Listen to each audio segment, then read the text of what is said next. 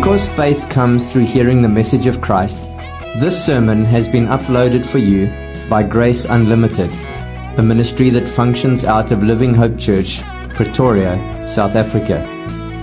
We want Jesus Christ to have first place in everything in our church, and we want to help you know and follow Jesus in all of life and to help others do the same.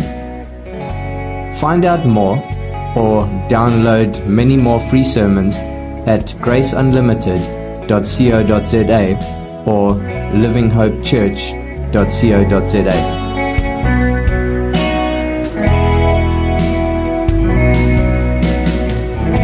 I want to say a warm welcome on this very cold and odd cold day here in Pretoria. It is a joy to be able to come with you now and study God's Word again. But before we do, again, we just want to recognize that how kind is God. Yesterday, there was a son that came into the world. If you saw on the WhatsApp group, Blake and Claire Scheidemann welcomed the little baby boy, Leo, into the world. And so we rejoice with God for a safe delivery of this little one uh, who is now part of our church family. So we praise God for that. Yes. I want to thank Akani for opening up God's Word to us last Sunday as we looked at the book of Jonah and that amazing encouragement we have to think about God's mercy and how God's mercy helps us to move toward others. How God's compassion causes us to reflect on what Jesus has done for us. And so we move towards others in the same way with that good news. Today, we get back to our study of the book of Galatians. The book of Galatians. You'll remember that last year we took so much time to walk through the book of Galatians verse by verse. And it's been a rich time for us because then over December we paused and we, we went through the Ten Commandments to understand the, the relationship between the gospel, the good news of Jesus, and the law.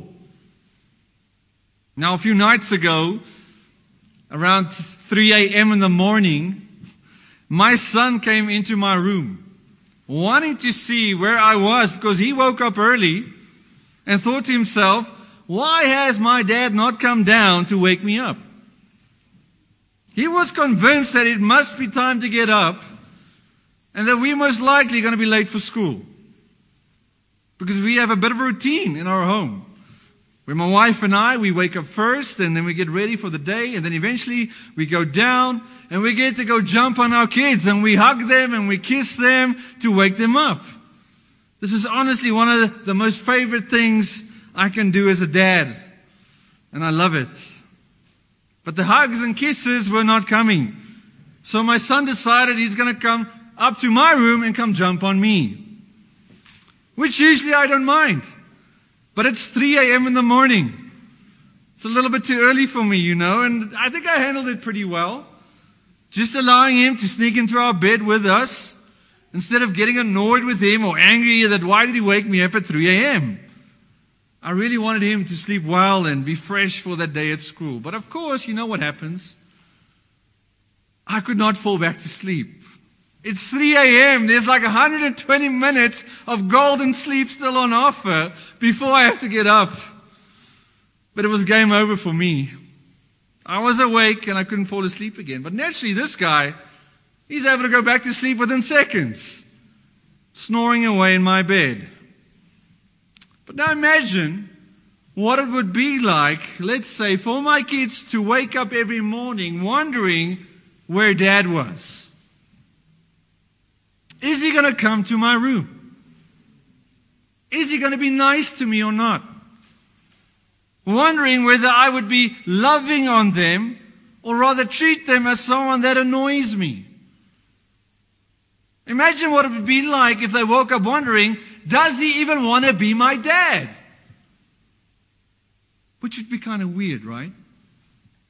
To know one day that they are my beloved son and daughter, but the next day they doubt that. That would be very strange and very sad, right? But as strange and as sad as that might sound, I wonder how many people who say they are Christians wake up every day and at some level struggle with this very question of who am I in relation to God the Father and what does He think of me? What do you think right now that God thinks about you? Because we know that sin makes life so confusing. Sin causes our relationship with God to get kind of weird. And maybe you look at your circumstances and you might wonder about things like, where is God? Does He love me? You see, it's when we get confused about the truth of the gospel that sin causes people to doubt whether they are really worthy of His love. And it can even get to a point where sin or, or suffering causes people to doubt where they are truly a child of God. And what does it result in? Well, it can result in a few things. One thing it can do, it produces legalism again. Where people look at their own performance and efforts to determine whether they are in a right standing with God as their Father where they try to keep the law like the Ten Commandments as a way to feel as if all is right with Him and okay with Him again. But they end up tired, frustrated, confused, and doubting what God thinks of them because the more they try to keep the law in their own strength, the more they feel as if they're failing. As if they have to give their lives back to God again and again, rededicating their lives and their commitment to Him over and over again. Because there's this confusion between what we do and what Jesus has already done. Where people affirm they are justified by grace, but they think that growing in holiness comes by keeping the law. And if that's true, then perhaps you fall into this kind of relationship dynamic with God where you feel as if you have to prove yourself to Him all of the time. And show Him how serious you are about Him. Which honestly makes the relationship weird. But then you can also find people who affirm that they are justified by faith in Jesus, but they live as if Jesus and what He did for them doesn't really change anything about their relationship with God. They affirm God is my Father, but they simply think He promises to take away their sins. So basically, the responsibility is on Him to keep forgiving them for their daily sins. So instead of legalism and all the rule keeping and, and your own strength, people look at the gospel of grace and they think they have this license to just keep on living for themselves. Because ultimately, God's just going to forgive them, right? Having this obscured and distorted view of His grace and His love. And essentially, what's happening is that people get the gospel wrong. And so, what we've been doing since last year is that we have been walking our way through the book of Galatians. Because the book of Galatians helps us to get the gospel right. It helps us understand the relationship between the law and the gospel. The book of Galatians is helping us zoom in on the very issue of justification by grace alone, through faith alone, in Christ alone. We can see clearly the emphasis is on alone.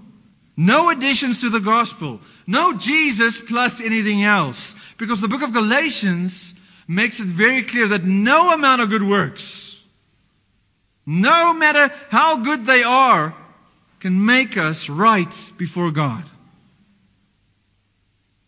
And so the beautiful truths of this letter helps us evaluate what we ultimately find our security. What we ultimately find our security in. Where does your confidence lie in your relationship with God? Is it in the way I love my neighbor this week? In the amount of times I went to church this last month? and maybe how well I memorized the Bible? Or is it what Jesus did for me from start to finish and how that truth transforms the way I love God, my neighbor, and practical ways I want to live for His glory?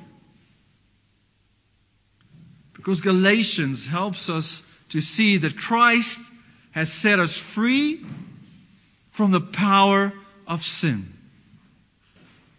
Because grace not only paid for sin, it disables the power of sin.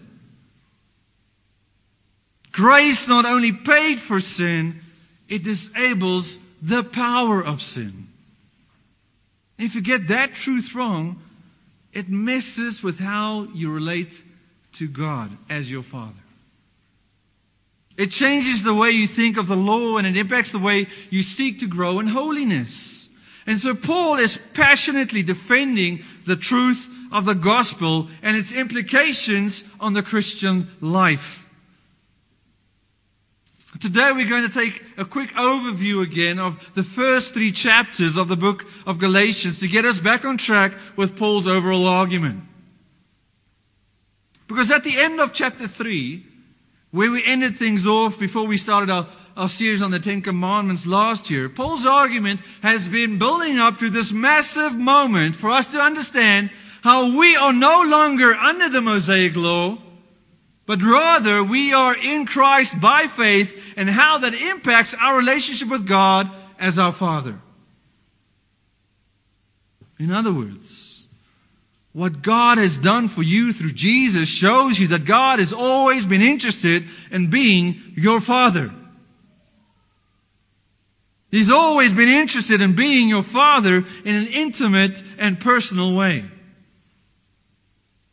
So I want us to read from Galatians 3 23 to verse 29, just to get our minds going again. And then we'll take a step back and look at the big picture of the first three chapters, and then we'll focus on one verse for today Galatians 3:26. And we're going to do that in order to understand who we are in Christ and how God relates to us because of Christ who we are in Christ and how God relates to us because of Christ. So let's read this together from Galatians 3, from verse 23. The words should be up on the screen. Now, before faith came, we were held captive under the law, imprisoned until the coming faith would be revealed. So then, the law was our guardian until Christ came in order that we might be justified by faith. But now that faith has come, we are no longer under a guardian, for in Christ Jesus you are all sons of God through faith. For as many of us you were baptized into Christ have put on Christ. There is neither Jew nor Greek. There is neither slave nor free. There is no male and female, for you are all one in Christ Jesus. And if you are Christ, then you are Abram's offspring, heirs according to the promise. Now, when you begin to read the, Paul's letter to the Galatians, the Galatian Christians in chapter 1, you immediately get the sense that something is very, very wrong in the church. Instead of giving this nice introduction about how he loves them and how he's thankful for them, and like he does in most of his other letters, Paul immediately voices how disturbed and concerned he is about what is going on in these very churches he planted himself on his second missionary journey through southern Galatia. And as we have said before, Galatians is a hot letter. It's a hot letter. And part of what that means is that Paul is very, very passionate. Because there was no time to waste. Paul is about to engage in this epic battle to defend the truth of the gospel. And there's this great urgency in how he writes. Because you remember that there were these highly influential false teachers known as the Judaizers the Judaizers who were confusing the Galatian Christians and causing them to turn away from grace. Turning away from what Jesus has done to give them real freedom in their relationship with God. And turn to a life of so-called faith in Jesus, yes, plus adding to it the law and the requirements for, for, like circumcision and keeping all the Jewish calendar and events and festivals and all that religious stuff. You had to do all these things to really be a child of God. Which is the exact opposite of freedom. And so Paul's like in Galatians 1 9. If anyone is preaching to you a gospel contrary to the one you received, let him be accursed. Which, of course, is another way of saying if anyone messes with the truth of the gospel, let him be damned to hell anathema. And so we can learn from Paul how to defend the truth of the gospel from the book of Galatians. One of the first things Paul does in preparation for this battle is that he establishes his authority as an apostle of Jesus. Because if people didn't trust the messenger, then no wonder they were open to another message. Which means Paul had to defend himself against all these different accusations that he is a man pleaser, that he's changing the gospel. Because these false teachers were saying that he had one message for the Gentiles and a different message for the Jews. That basically he must have made up his own version because if you look at his ministry, Paul's pretty much a one man show. Someone who is the self-appointed apostle, not really working with the other apostles. So bottom line, this guy Paul, he can't be trusted. But Paul says he can and must be trusted. Why? Not because he thinks he's so important and decided he wants to do ministry on his own. Rather, he's like, look at the evidence, people. Look at the evidence, Galatians. Look at what the real gospel message did to my own life. Galatians 1:23. Let me show you the power and authority of God's word in transforming someone's life. I mean, as the former poster boy for, for Judaism and what it means to be religious and serious about the law, Paul is this dramatic example of what real saving faith does. How the real message of faith alone in Christ alone changes someone's life completely. Which meant that the message he was proclaiming was the true gospel message because he didn't receive that message just from any man, did he? He got it directly from God. There was no broken telephone that could alter the message in any way. There was this direct line from God to Paul which proved that God had set him apart for this very mission and this very moment to establish the authority of his word. In other words, if you don't trust Paul, you basically don't trust Jesus. That's pretty much what's going on in chapter 1.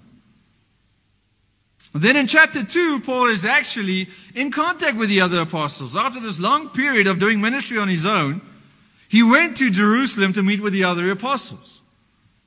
And during this big meeting, they were in, in agreement that Paul has got it right. He's proclaiming the right message of freedom in Christ.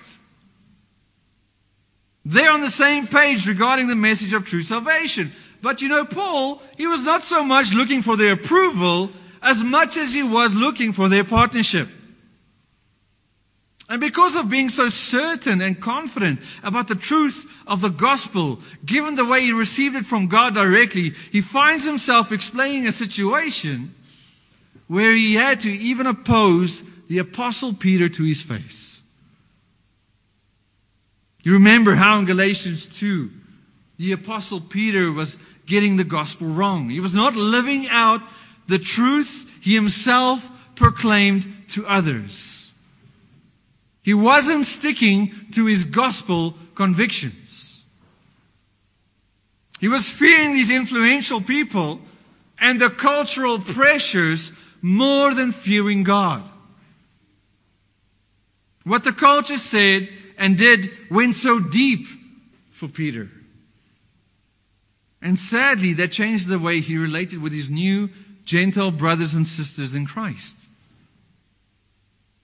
And if Paul was willing to stand up for the truth against Peter, publicly rebuking him for this gospel defective behavior, then he was definitely going to stand up for the truth against anyone else.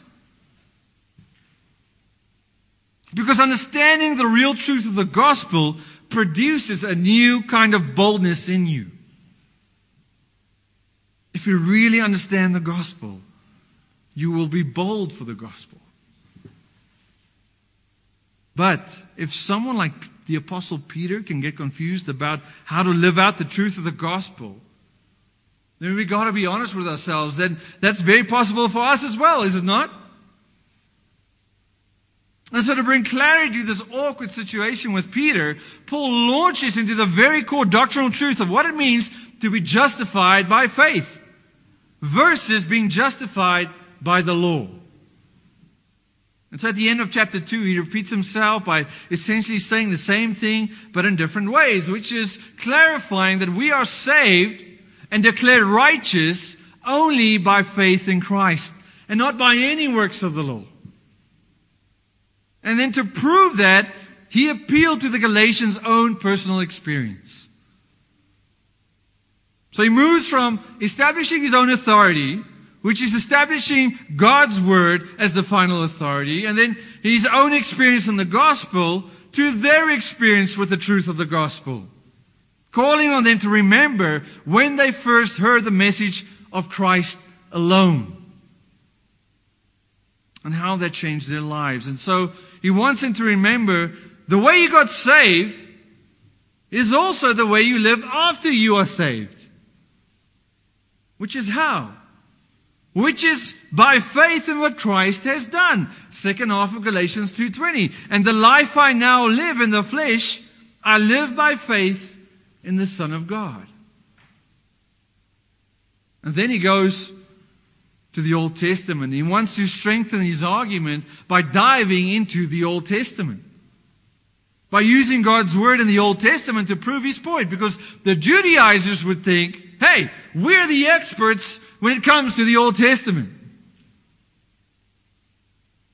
And the wonderful truth we saw from the Old Testament is that when it comes to justification by faith, Paul showed us that the same way Abraham was saved before the arrival of Jesus, which is by faith in the promises of God, is the same way people are saved after the arrival of Jesus. Trusting in the promise of complete forgiveness because of what someone else has done, even when you failed for that millionth time. Galatians 3 6. This amazing promise of Genesis 12 and 15 and shows us that God has always had the plan to have people who were not Jews, who were not Israel, to experience His blessing and be part of His family. And so Paul is like, listen, Galatians, if you have faith like Abraham did, then God says, Galatians 3 7, know then that it is those of faith who are the sons of Abraham. That is who you are by faith in the promise of God. By taking God at His word. But if you go back and rely on the works of the law and your own efforts to be right with God, to be part of that blessing, then Paul says you are in fact cursed. Galatians 3:10. Because if you're going to keep the law to be right with God, you better keep all of it. Every single one of them.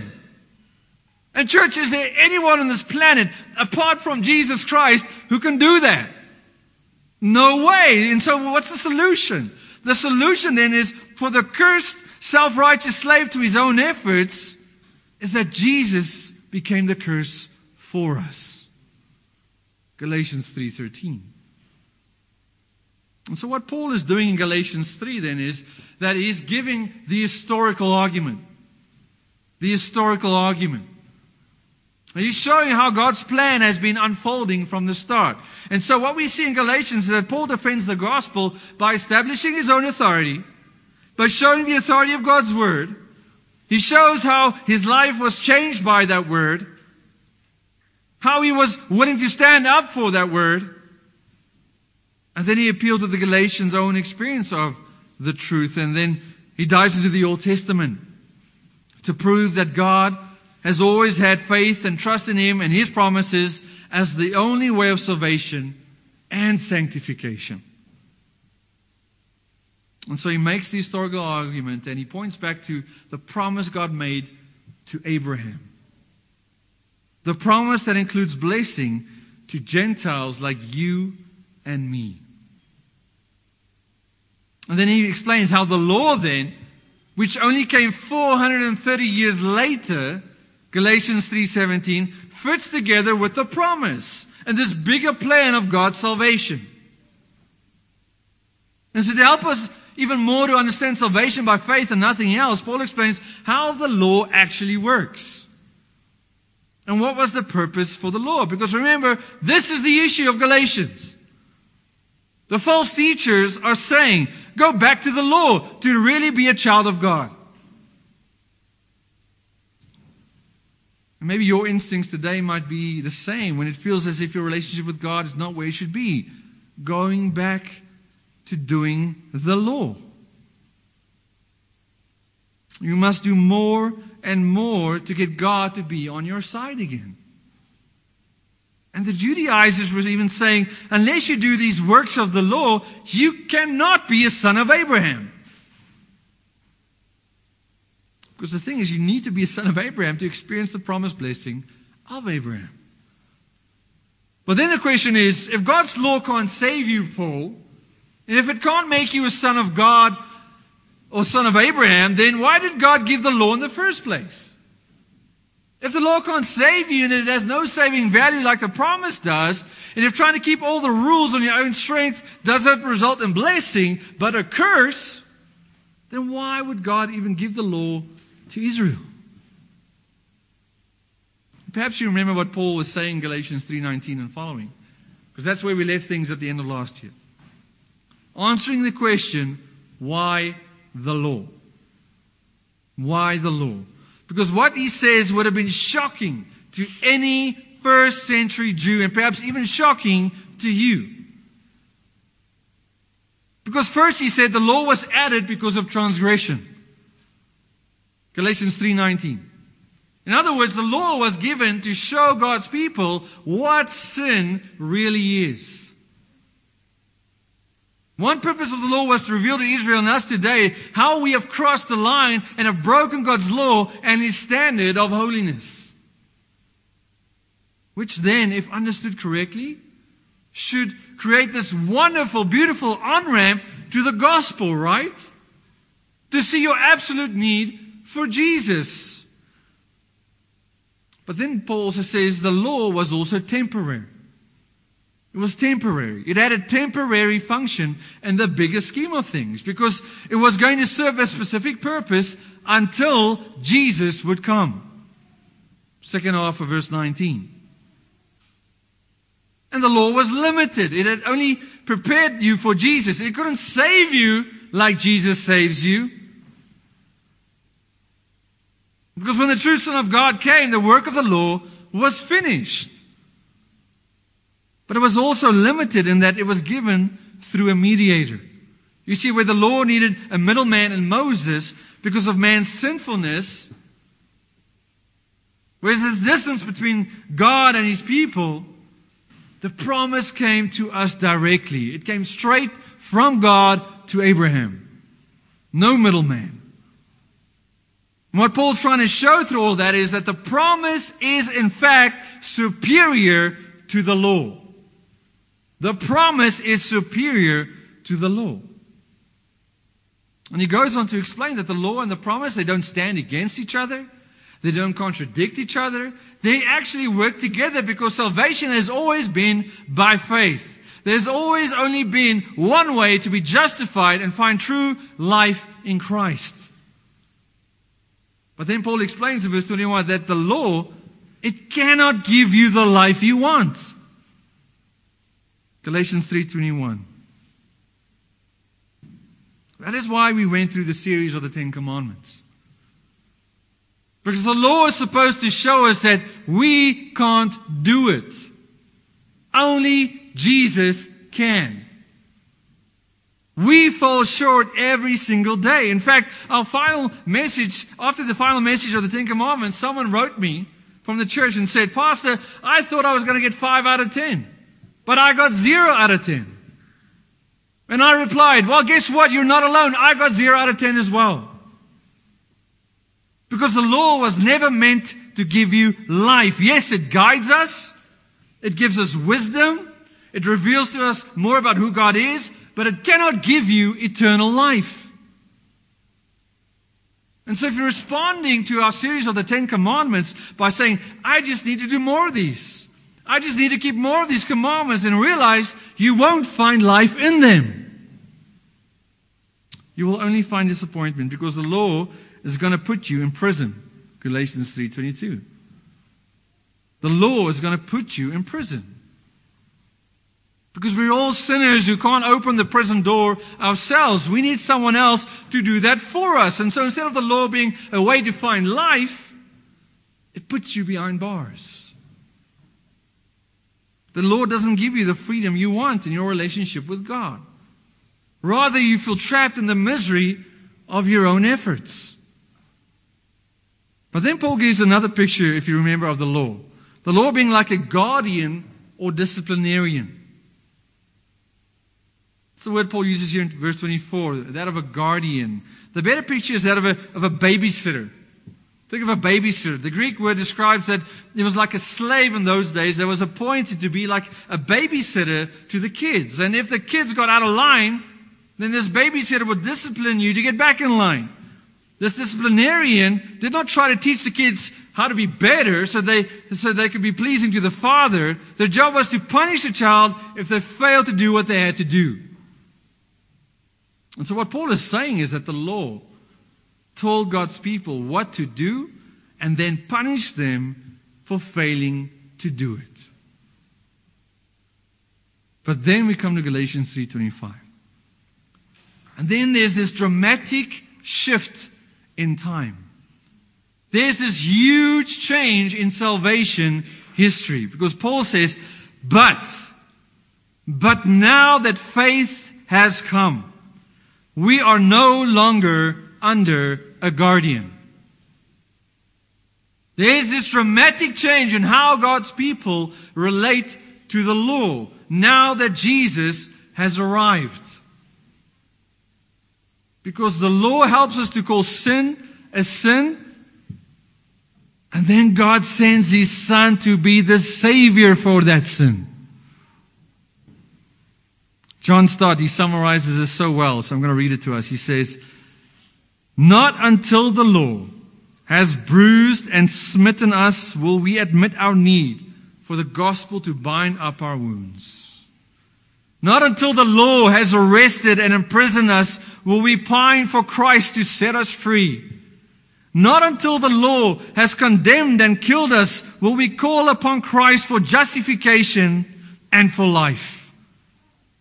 Not until the law has driven ourselves will we ever believe in Jesus. Not until the law has humbled us, even to hell, will we turn to the gospel to raise us to heaven.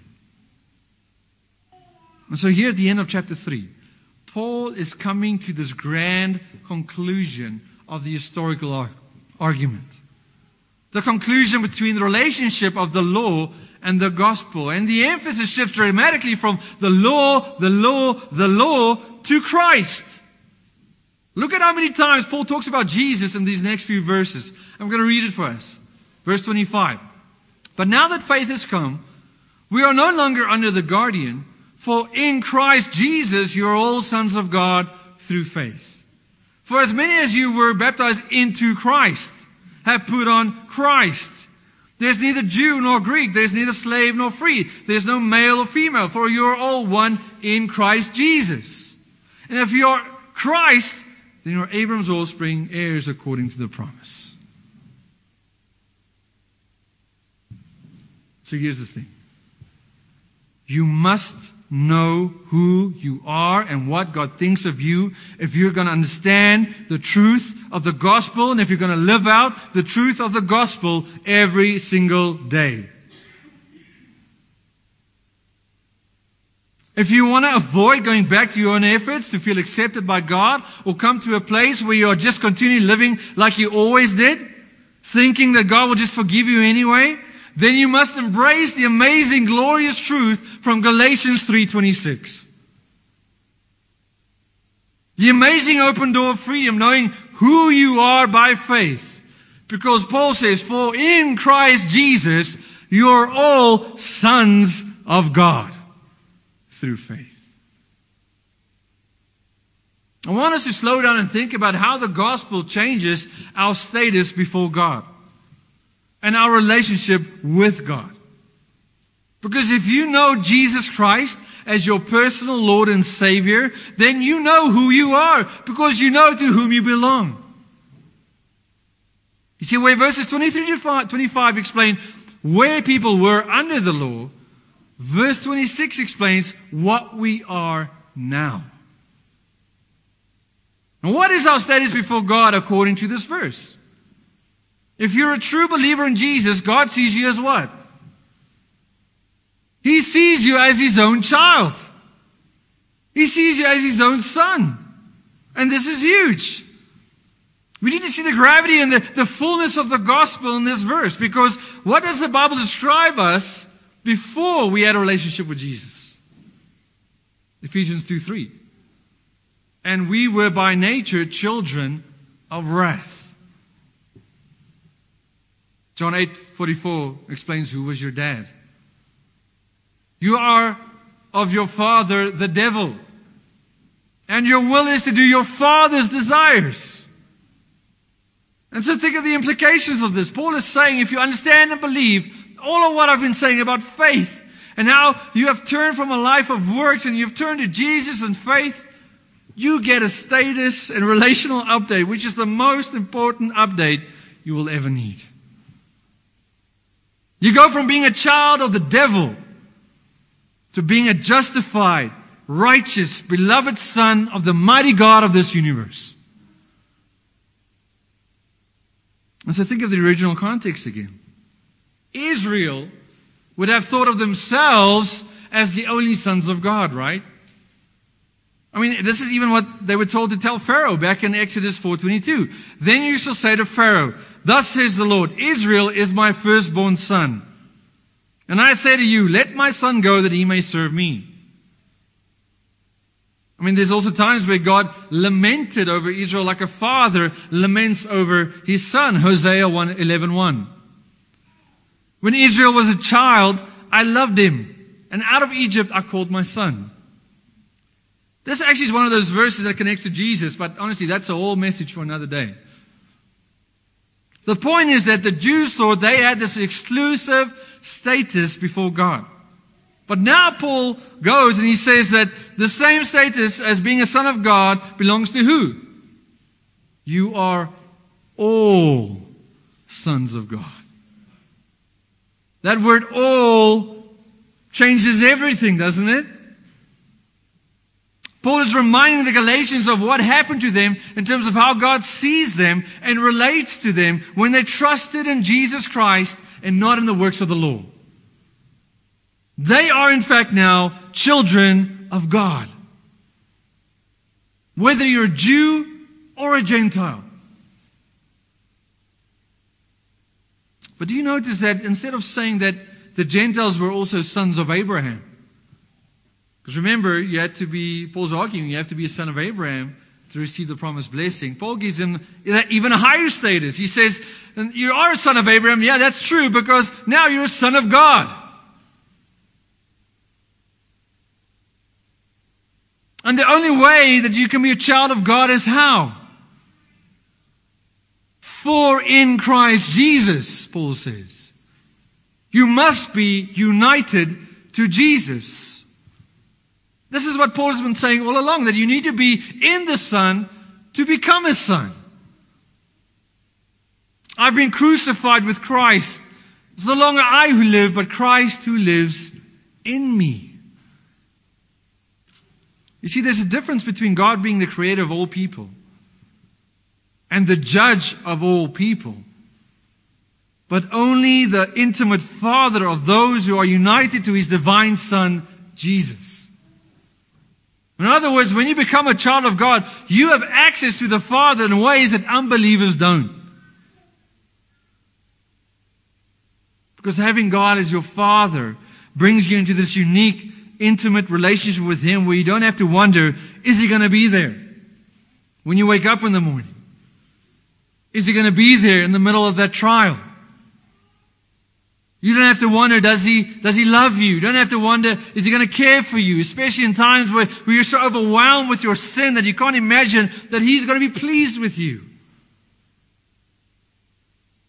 If you truly understand that you permanently belong to Him, that you are His child, then you embrace and marvel at the words of 1 John 3 1, which says, See what kind of love the Father has given to us that we should be called children of God, and so we are.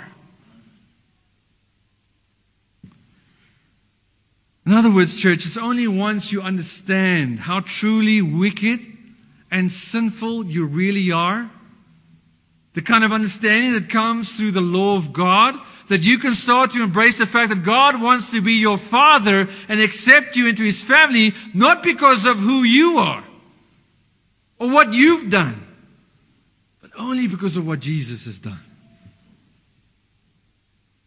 Because Jesus, the divine Son of God, came to this world, lived and died to make you a son of God. But is that how you think of your relationship with God? Are you confident that you are indeed his son or daughter? Because the only way to gain the status before God is to be in Christ, which comes through faith in Christ. Paul's argument has been clear throughout the whole letter. You can only get the blessing by faith. Justification is by faith, Galatians 2:16. Union with Christ is by faith, Galatians 2:20. The blessing of Abraham comes by faith, Galatians 3:9. The promise of the Holy Spirit is received by faith. Galatians 3:14. Everything God gives us must be received by faith. And not by anything you have done. And becoming part of his family is exactly the same.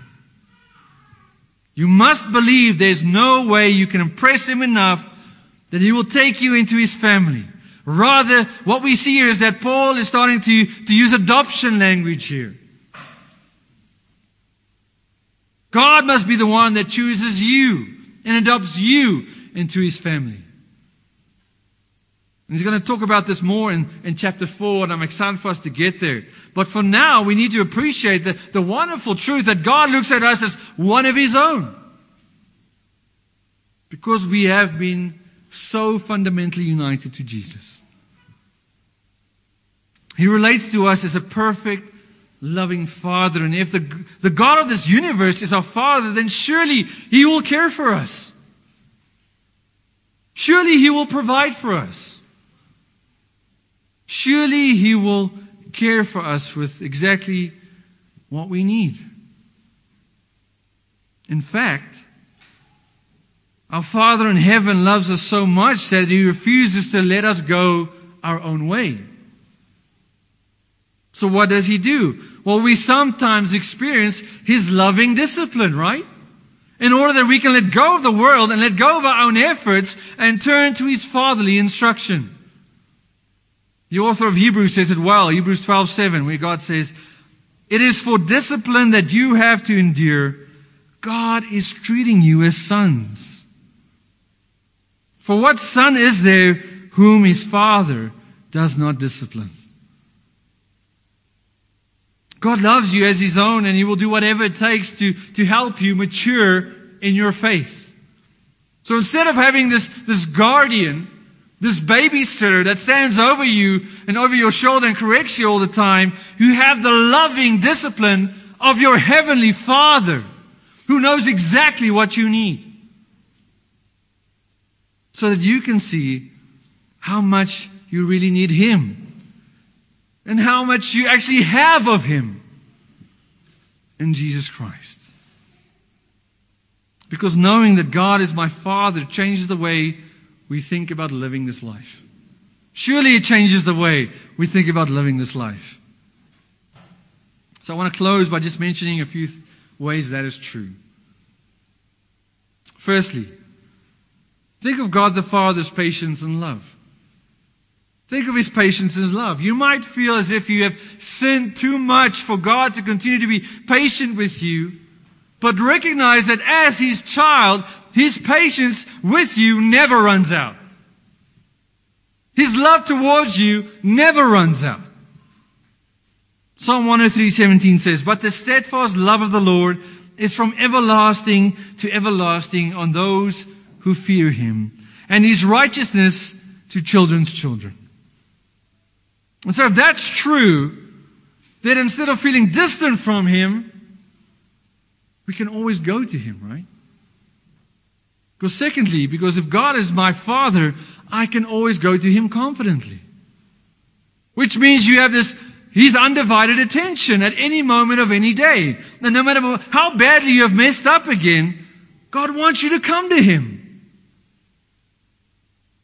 The Father wants you to come to the, to the throne of grace confidently, repentantly, because of your union with Jesus.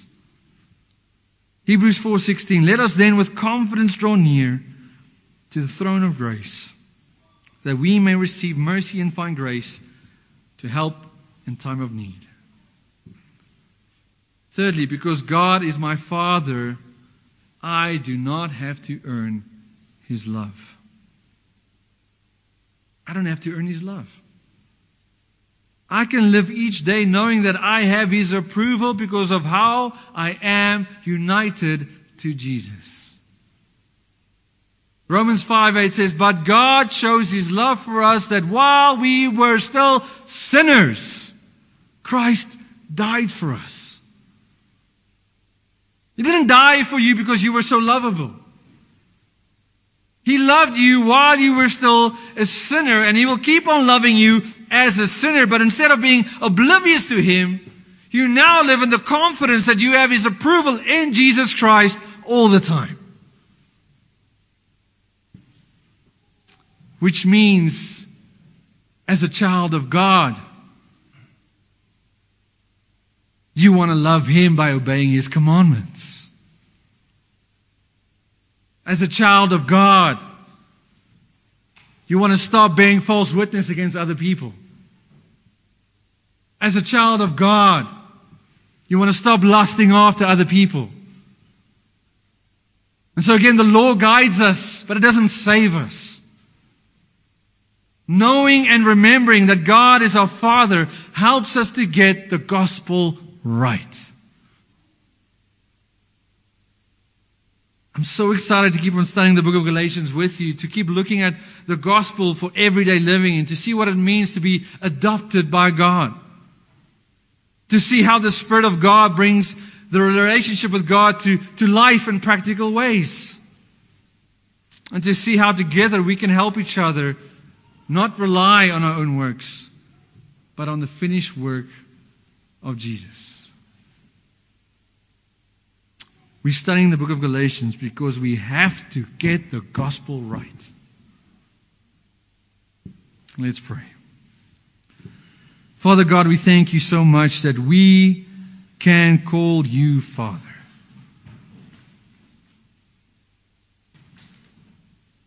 We look at the cross and we see Jesus Christ dying in our place.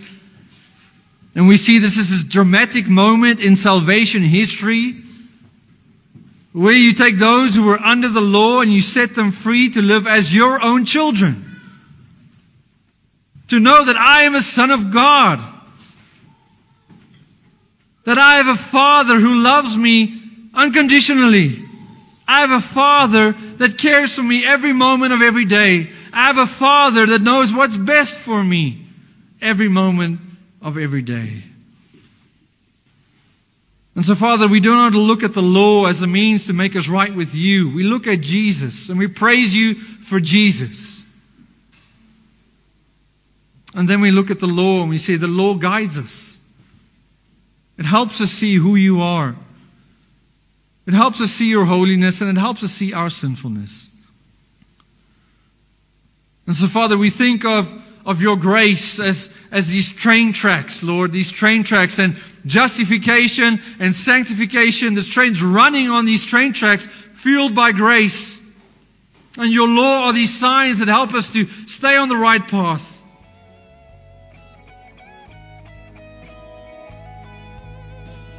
And all of that happens, Lord, by understanding who we are in Christ by faith.